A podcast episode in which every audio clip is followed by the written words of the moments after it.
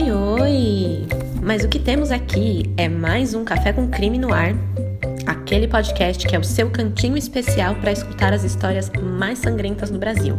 Aqui você tem a liberdade de ser esse ser fascinado por crime real, por histórias de assassinato e coisas macabras. Aqui você também pode rir de tudo isso sem ninguém te julgar. Eu sou a Estetis. Acho que essa é a primeira vez que eu me apresento no programa. Eu esqueci de fazer isso antes, né? Apenas um pequeno detalhe, mas é isso aí. Antes de começar, eu já quero pedir desculpas pelo atraso do episódio. Gente, sério, perdão. Eu ainda achei que eu ia conseguir postar ontem, então eu coloquei lá no Instagram que hoje tinha Café com Crime, não sei o quê. Aí a Andi Book, né, a Andressa veio falar comigo, colocou os memes assim lá, esperando pelo Café com Crime, e ele nunca veio, gente, perdão, desculpa, Andressa, desculpa a todo mundo que ficou esperando, mas o motivo, o motivo foi até que bom. Essa semana, gente, foi o meu aniversário, e parabéns pra você! Hey! E aí, eu decidi mudar um pouquinho, decidi me renovar. Em vez de gravar o episódio, eu fui cortar o cabelo. Gente, desculpa, mas sério, eu tava precisando de, de novos horizontes. E ficou chanelzinho, ficou fácil de lavar, de cuidar, menos chance de cair no chão e de alguém achar meu D N A em uma cena do crime, né, não? Na verdade não, mas deixa eu pensar assim, né? Fiquei feliz que não vou ser incriminada por nada erroneamente. Aliás, quando eu fui cortar o cabelo, eu tinha acabado de assistir Investigação Criminal sobre o caso que a gente vai discu- discutir hoje. Eu já conto pra vocês. E eu tava lá fazendo minha pesquisa, né? Aí cheguei no cabeleireiro com a cabeça cheia de crime, toda criminal. E aí, pra ajudar, tava passando um jornal nacional na T V de lá, falando sobre assassinato também. Aí a cabeleireira pegou a tesoura e foi cortar meu cabelo, né? Super normal. Mas aí ela encostou a tesoura no meu pescoço. Mano, eu quase tive um treco. Aquele metal gelado, cortante, encostado em mim. Sério, meu Deus do céu, eu tava toda, toda com a cabeça no crime. Aí eu me dei conta de que a gente tem que confiar muito no cabeleireiro, né? Porque se eles decidirem ter um ataque ali pra me matar, seria facinho, facinho. Um corte ali, já era, né? Enfim, gente, esses são meus pensamentos enquanto eu corto o cabelo. Desculpa. É, então, com o meu aniversário e tudo mais, eu acabei me perdendo no tempo e no espaço e, e agora... Enfim, agora eu estou aqui com você, sou toda de vocês, para falar de mais um crime nacional. E o crime de hoje, ele é mais recente dos, que eu, dos, dos crimes que eu fiz antes, ele é mais conhecido, na verdade ele foi bem noticiado, tem episódio de Investigação Criminal sobre ele, tem Anatomia do Crime, tem Balanço Geral, tem tudo. E eu assisti tudo para pegar essas informações. É o caso do Gil Rugai, vocês conhecem? Quando eu comentei com o meu pai que eu tava preparando o episódio de Café com Crime, ele perguntou qual que é essa história, né? Aí eu falei assim, né, irmão, tipo, ah, ele nem vai saber, nem vai saber quem é. Então eu falei, ah, é um caso aí de um cara que matou o pai e a madrasta. Aí ele, tipo, logo falou, ah, Gil Rugai, nossa, vi hoje no Investigation Discovery. Aí eu fiquei, como assim? E, como assim, é, meu pai assiste Investigação Discovery, ele ama, ama. Qualquer dia eu chamo ele pra conversar aqui no podcast. Mas enfim, quando ele falou, eu fiquei, mano, é muito conhecido. Então até brochei um pouco de, de fazer, né? Porque não é muito batido o caso. Mas aí quando ele começou a falar do caso, eu pensei, epa, peraí. Eu li várias coisas diferentes, hein? Não foi bem assim. E aí a gente começou a discutir o que foi, o que não foi, blá blá blá. Então eu decidi fazer o caso mesmo assim, porque vai dar o que falar. É bem polêmico. E eu quero que vocês pensem comigo aqui. Então vamos lá. Estamos em dois mil e quatro, praticamente um mês depois do carnaval, tá? É dia vinte e oito de março de dois mil e quatro. O Brasil mal começou a funcionar depois da folia e já é abatido por um crime dos grandes, um duplo homicídio. E como em quase todos os casos grandes assim que ganham repercussão, aconteceu no bairro nobre de São Paulo, em Perdizes, para quem conhece a região, e é um caso de família, né? Então, bem complicado. As vítimas são Luiz Carlos Rugai, que estava nos seus quarenta anos, e Alessandra de Fátima Toitino, que tinha uns trinta e três. Eles eram um casal, já estavam juntos há dez anos, e além de serem um casal, eles também eram sócios em uma produtora de comerciais publicitários chamada Referência Filmes. Ao que tudo indica, eles tinham um bom relacionamento, gostavam de sair juntos, ir para festas e tal, e também trabalhavam juntos numa boa. Enquanto o Luiz Carlos ele era encarregado da produção e tal, a Alessandra cuidava mais da parte administrativa, junto com o filho de Luiz Carlos, que era o Gil, que tinha vinte anos na época. O Gil ele ficava na parte financeira da produtora, né? Apesar dele ser publicitário, ele ficava no financeiro. Ele gerenciava a contabilidade da Referência Filmes e também morava na casa do pai da padrasta. Padrasta... Madrasta, gente. Aliás, a produtora era na própria casa, em Perdizes, né? Acontece que, nessa fatídica noite de vinte e oito de março de dois mil e quatro, que foi uma noite de chuva, detalhe importante, os vizinhos da família escutaram o som de tiros, por volta das nove e meia. Uns cinco minutos depois, teve uma segunda rodada de tiros, né? Pá, pá, pá. E aí eles identificaram que estava vindo da casa dos Rugais. Eles ligaram lá, óbvio que ninguém atendeu, e aí imediatamente ligaram para a polícia. Quando a polícia chegou no local, ele já logo reparou uma coisa estranha. A porta da casa estava fechada, sem sinais de arrombamento. Ao entrarem, eles logo avistaram o corpo da Alessandra, perto ali da porta da casa, vestindo uma camisola de dormir, né? Como se ela estivesse bem à vontade antes. Na sala ao lado, tinha o corpo de Luiz Carlos Rugai, também morto. Foram onze tiros disparados, a queima-roupa. Quem entrou na casa, entrou com a chave e era conhecido, porque nem os cachorros latiram, de acordo com os vizinhos, né? E tinha acesso ali, a porta já estava fechada e tal, então a pessoa tinha um acesso normal na casa. E, também, quem entrou, entrou para matar. Foi uma execução que não deu nem chance do casal reagir. Não tinha sinais de luta, de briga, o sangue que tinha era aquele que estava ali em volta do corpo mesmo. Aliás, tinha um pouco de sangue assim pela casa, mas a polícia acredita que foi espalhada pelos cachorros, né? Que devem ter se desesperado ali, vendo aquela cena, pisaram pelo local e espalharam um pouco de sangue. Mas de qualquer forma, em pouco tempo ali de análise do local, já ficou claro para a polícia que era um conhecido da família que fez isso e que foi uma execução. É... Eles interrogaram os vigias da rua, mas eles não obtiveram muita informação, nem dos vizinhos, nem da família, né? Parecia que não tinha um motivo para tal crime. O Luiz, Carlos e a Alessandra eram queridos ali, né? Então, quem que queria fazer uma coisa assim? A única pessoa que acabou surgindo nos interrogatórios era o Gil.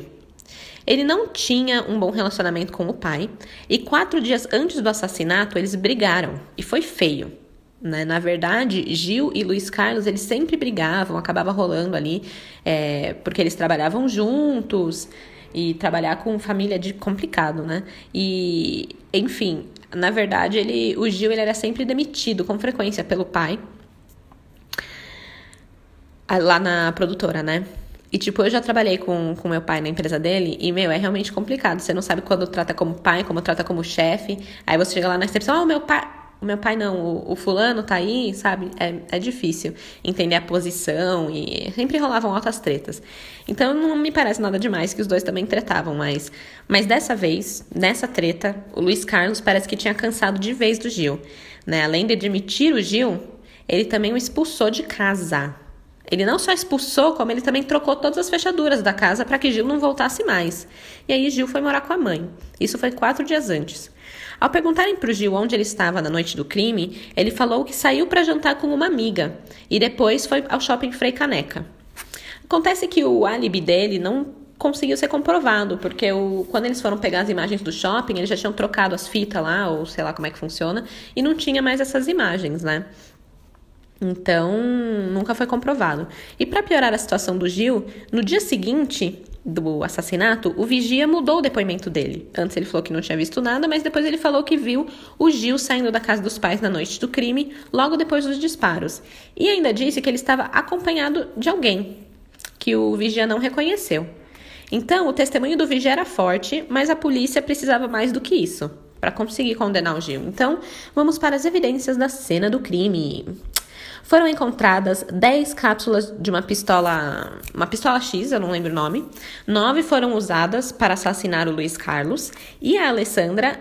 E uma foi encontrada no quarto do Gil. Tipo, quê? Ficou óbvio para a polícia que essa que foi encontrada no quarto foi disparada em uma outra situação que não tinha nada a ver com o crime ou ali na noite do crime. Tava lá de outro dia, de outra hora, talvez de um disparo acidental. Mas estava lá, no quarto do Gil.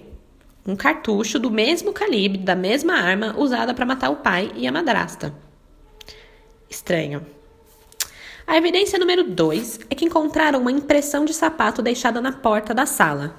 É, aparentemente, né, vamos simular um pouquinho aqui o que aconteceu. Aparentemente, o assassino entrou pela porta da frente, onde ele foi recebido pela Alessandra. Aí ele logo disparou e matou ela mesmo ali. Escutando os tiros, o Luiz Carlos corre para a sala de T V e fecha a porta, né? O assassino, então, ele chuta a porta para arrombar e mata o Luiz Carlos ali. Isso também explica os dois rounds, os, as duas rodadas de tiros que os vizinhos escutaram, né? Que eles escutaram uma rodada, aí cinco minutos depois, mais uma rodada. A evidência é que a impressão de sapato que estava na porta da sala, de acordo com a perícia, combinava perfeitamente com a sola de um dos sapatos examinados de Gil Rugai. Além disso, eles fizeram uma ressonância magnética na perna de Gil e detectaram umas microlesões compatíveis com uma lesão de alguém que chuta uma porta, né? A defesa tem uma outra teoria sobre isso, mas depois eu comento sobre a defesa com vocês, tá? Vamos falar primeiro do que a polícia achou e, e da conclusão. Outra evidência, que era circunstancial, mas, né, que acharam que foi forte, foi que a polícia pediu as roupas que Gil estava usando naquela noite para poder examinar, né? Ver se tem pólvora, sangue. But o Gil havia mandado a empregada lavar. Na verdade, ela mandou para uma lavanderia para lavar. E para completar a suspeita, ele ainda mandou as roupas não no nome dele, mas no nome do sócio da agência dele, que era o Rude. A polícia achou muito suspeito. Quando elas conversaram com o Rude... Aliás, deixa eu explicar, o Gil, ele estava abrindo a própria empresa, né? Pelo climão que sempre ficava na produtora que ele trabalhava com o pai, ele decidiu ter um negócio próprio e ia ser uma agência publicitária. E o Rude, ele era sócio desse novo empreendimento, tá? Então, quando conversaram com o Rude, ele comentou que já tinha visto uma caixa que Gil tinha na agência com uma arma dentro. Depois do dia do crime, o Rude ficou meio, né, hum, suspeitando, assim, e ele foi ver se a arma estava lá e não encontrou. O que a polícia encontrou na agência foi um coldre de uma arma que era do, do modelo exato para a arma do crime.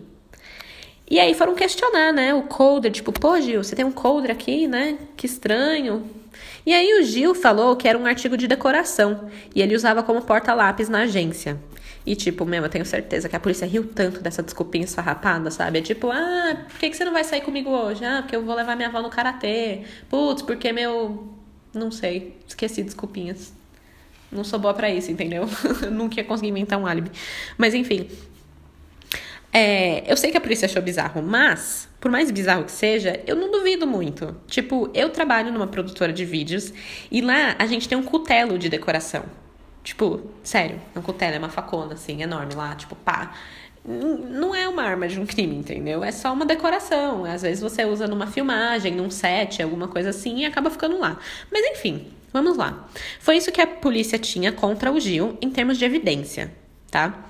Agora, eles tinham outra coisa também que era muito, muito, muito, muito importante e sempre é para uma investigação, né? O motivo. O Gil tretava ferozmente com o pai e isso não era novidade para ninguém. O relacionamento deles era cheio de altos e baixos. E quando o Gil decidiu abrir a própria agência, ele não tinha capital. Então, diz a lenda, que ele usava dinheiro da Referência Filmes, né, do negócio do pai, para conseguir construir o próprio negócio. Como ele cuidava do financeiro, ele conseguiu desviar dinheiro para o seu benefício, sem ninguém saber. Só que acontece que alguém percebeu, e foi a madrasta.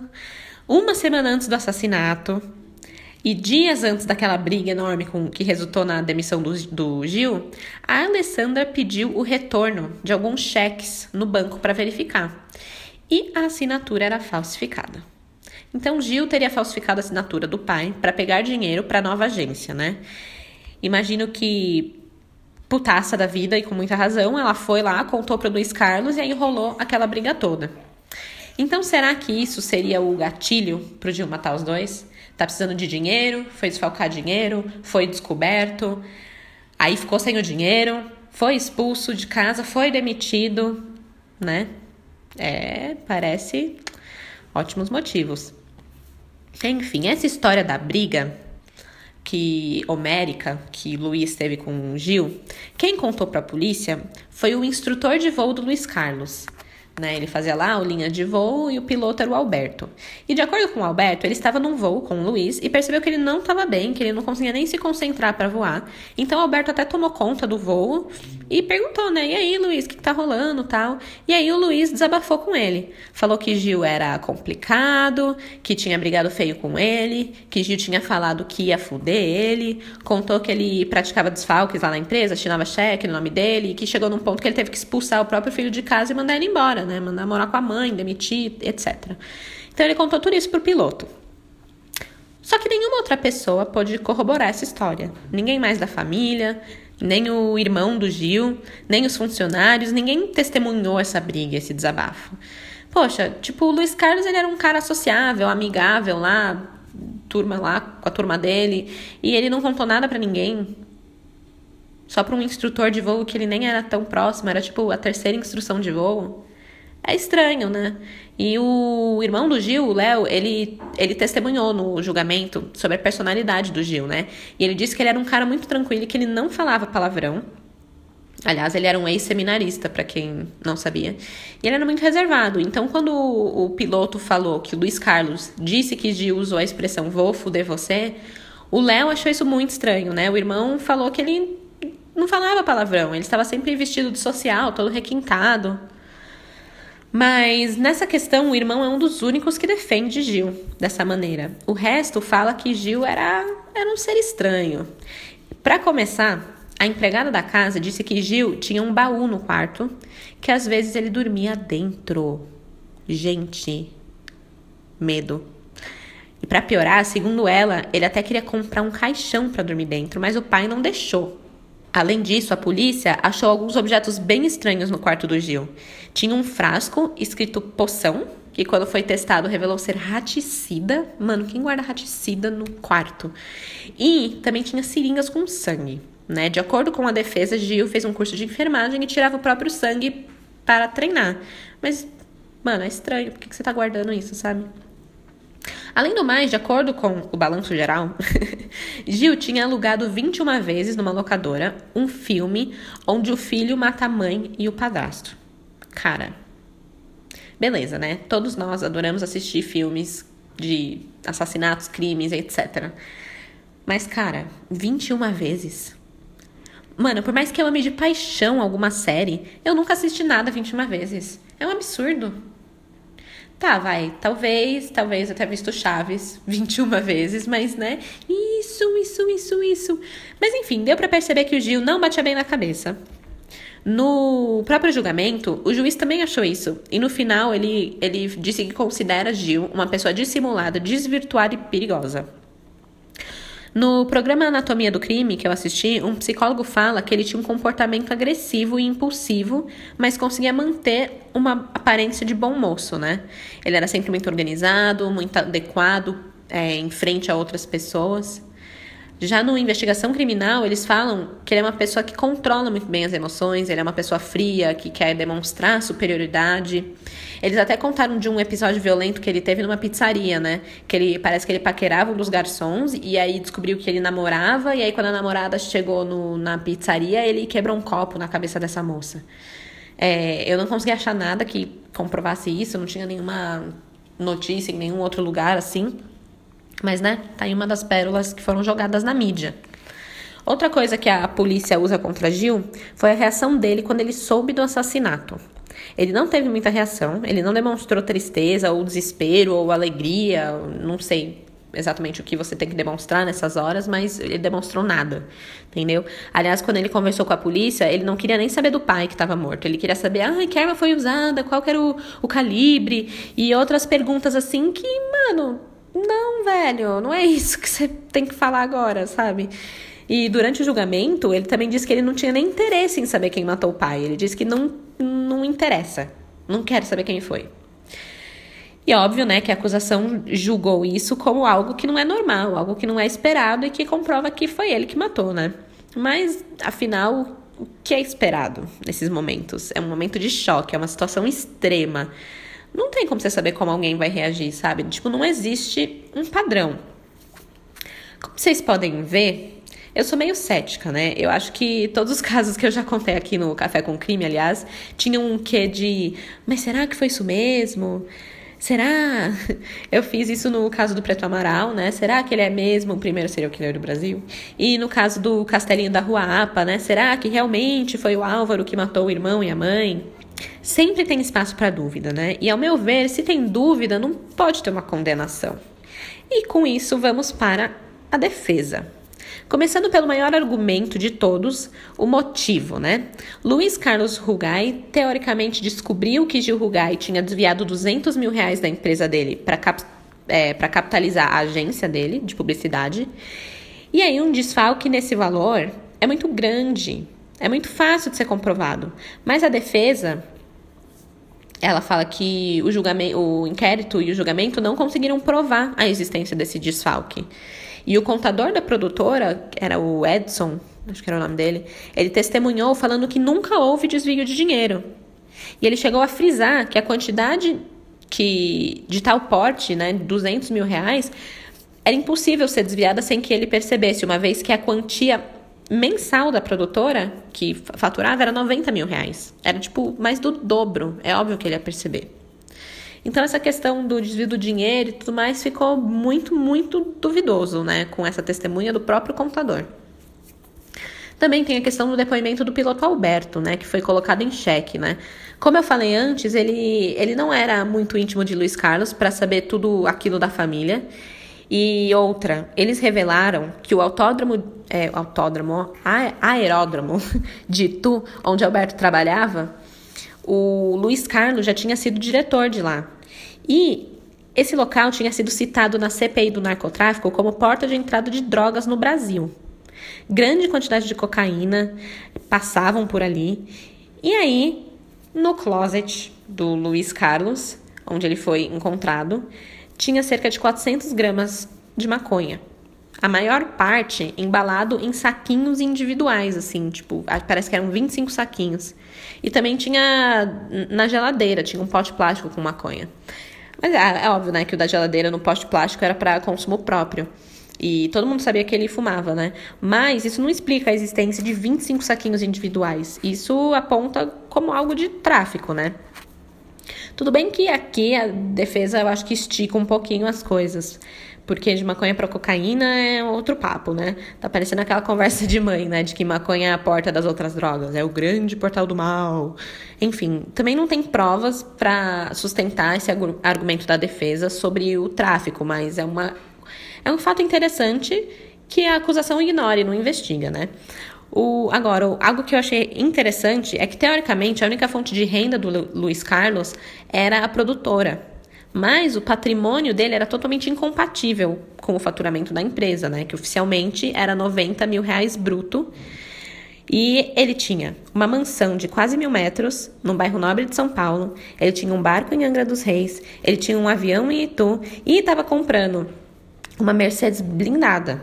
Enfim, tipo, os bens dele, somando, valem, tipo, vinte milhões de reais, sabe? De onde vem todo esse dinheiro? Aí eu posso até começar a acreditar na história do, do tráfico, né?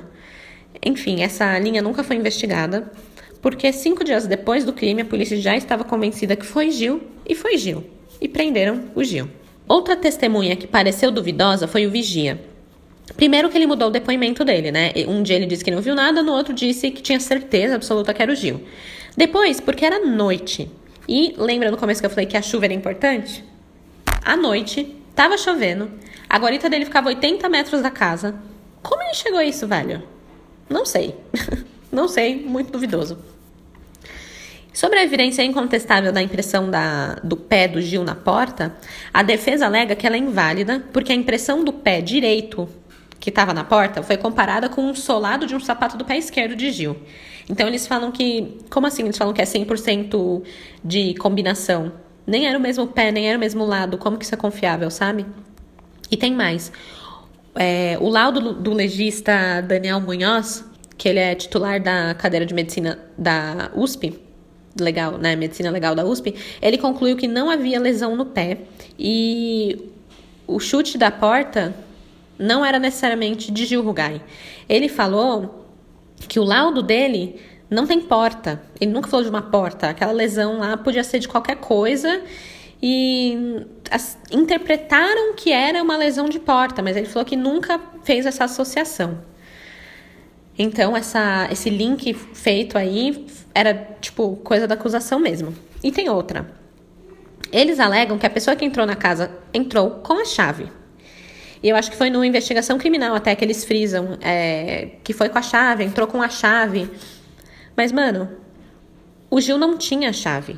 O pai dele tinha acabado de expulsar ele de casa e tinha trocado todas as fechaduras da casa. Então, como que ele entrou se ele não tinha chave? Entendeu? Entendeu? Gente, é complicado. Ah, outra coisa, eu tava esquecendo. É, a arma do crime. Ela foi encontrada mais de um ano depois do assassinato por uma pessoa que fazia a limpeza de um prédio comercial, né? Ele estava no fosso pluvial. Eu não sei o que, que é isso. Eu não sei o que é um fosso pluvial. Eu procurei, gente. Mas, enfim, é uma coisa lá do prédio. E o prédio era a antiga sede da agência do Gil, na época do assassinato. E a arma que eles encontraram lá no fosso bateu certinho com a arma do crime. E era um local que o Gil tinha acesso, correto? Então, era a prova final. Acharam o cri- a, a arma do crime no local onde o cara frequentava. Mas, assim, de acordo com a defesa, não é bem assim. O local que a arma foi encontrado lá no fosso do prédio foi colocado ali por alguém que tinha acesso à garagem do escritório. E o Gil, ele não dirigia. Ele sempre andava de táxi. Então, ele não tinha acesso à garagem. Cara, tá complicado, né? Assim, eu não sou ninguém pra julgar se foi o cara, se não foi o cara, mas bateu aquela dúvida, né? Bateu bem uma dúvida, na real. E mesmo assim, com tudo isso, o Gil Rugai foi condenado em dois mil e treze, nove anos depois do crime. Ele foi condenado a trinta e três anos e nove meses de prisão. Foram cinco dias de julgamento. E o mais estranho é que mesmo depois de ser condenado, ele saiu pela porta da frente do tribunal. Ele não foi algemado e não foi, não foi preso. E isso gerou um burburinho, né? Todo mundo ficou indignado. Mas, até os recursos da defesa se esgotarem, ele poderia recorrer em liberdade. A não ser que ele ameaçasse alguma testemunha, tentasse fugir, ou, sei lá, fosse violento, enfim. E acabou que, em dois mil e dezesseis, ele acabou indo para Santa Catarina para prestar vestibular. Acho que era de biomedicina. Ele acabou passando no vestibular, tipo, é um menino super inteligente. E parece que fizeram uma reportagem sobre isso, sobre ele, né, ter passado na faculdade no meio de um processo criminal. E com isso a polícia viu que ele não estava em São Paulo, que ele estava em Santa Catarina. E aí a polícia teve isso como uma fuga, que ele estava tentando fugir. E ele, aí ele realmente foi preso e foi enviado para o Tremembé. Na verdade, teve um monte de entradas e saídas aí da prisão dele, mas hoje... É, ele está lá no Tremembé. O Tremembé é aquele presídio dos famosos, né? Ele abriga pessoas como os Irmãos Cravinho, do caso da Richthofen, o Roger Abdelmassi e o Alexandre Nardone. É, então, o Gil tá lá junto com essa galera aí. Hoje, ele cumpre a pena dele lá no Tremembé. E ele é responsável por cuidar da biblioteca da cadeia. Dizem que ele tem um bom comportamento. Aliás, ele até adaptou a Megera Domada, né, o livro de William Shakespeare, para um roteiro de teatro, que foi apresentado ali pelos presos, todos eles fazendo teatro. Eu achei isso muito bizarro. É, e o Paulo Souza, do, do P S D B, ele ficou preso lá por trinta e seis dias, e ele brincou que o Gil é o único que bebe vinho na prisão. Aí ele fala, sabe por quê? Porque ele é a coroinha da missa. E eu achei isso engraçado porque faz sentido. Afinal, ele era um ex-seminarista, então ele é o coroinha. E ele ter adaptado esse roteiro para teatro, tipo, ele trabalhava com filme. Então ele tá usando todas as habilidades dele lá dentro da, da prisão. É, até hoje, o Gil, ele alega a inocência. E sabe quem acredita nele? É uma pessoa que eu admiro. É Ilana Casoy. Vocês conhecem, né? Ela é a sobrinha do Boris Casoy, ela é escritora e ela é criminologista. Ela é muito uma inspiração, gente, uma mulherão. E ela acredita no Gil, pois ela diz que, de acordo com ele, ele tem sim um álibi, mas que foi ignorado pela polícia. E, de acordo com ela, Gil estava no telefone em seu escritório na hora do assassinato. Então, gente, é assim. Eu acho que esse caso ainda vai ter muito o que falar na justiça. A defesa ainda está recorrendo, ainda tem provas para mostrar. Mas o jeito que a justiça do Brasil é, né? Meio lenta. Talvez é mais fácil cumprir a pena do que conseguir um desfecho. Mas enfim, eu não sei se ele é culpado, eu não sei se ele não é culpado, eu só sei que é um caso muito interessante, cheio de controvérsias. Mas e vocês? Vocês têm uma opinião formada sobre o caso? Eu adoraria ouvir cada um de vocês. Me manda um inbox lá pelo Instagram, é o Café com Crime. Eu respondo e a gente conversa e discute o quanto vocês quiserem sobre as teorias de vocês, tá bom? Eu também logo mais posto as fotos relacionadas ao crime para vocês visualizarem melhor. Então é bom vocês seguirem lá e ficarem por dentro de tudo. E é isso aí, galera. Esse foi o caso de Gil Rugai. A moral da história é: não tenha filhos para eles não te matarem no futuro. E, e outra coisa, cuidado com cabeleireiros, com alto risco de surtar e cortar os pescocinhos. Enfim, eu ainda tô me acostumando com o meu corte o de cabelo, tá? Não do pescoço, isso não tenho. Mas é isso aí, gente. Esse foi o Café com Crime. É nóis. Tchau, tchau.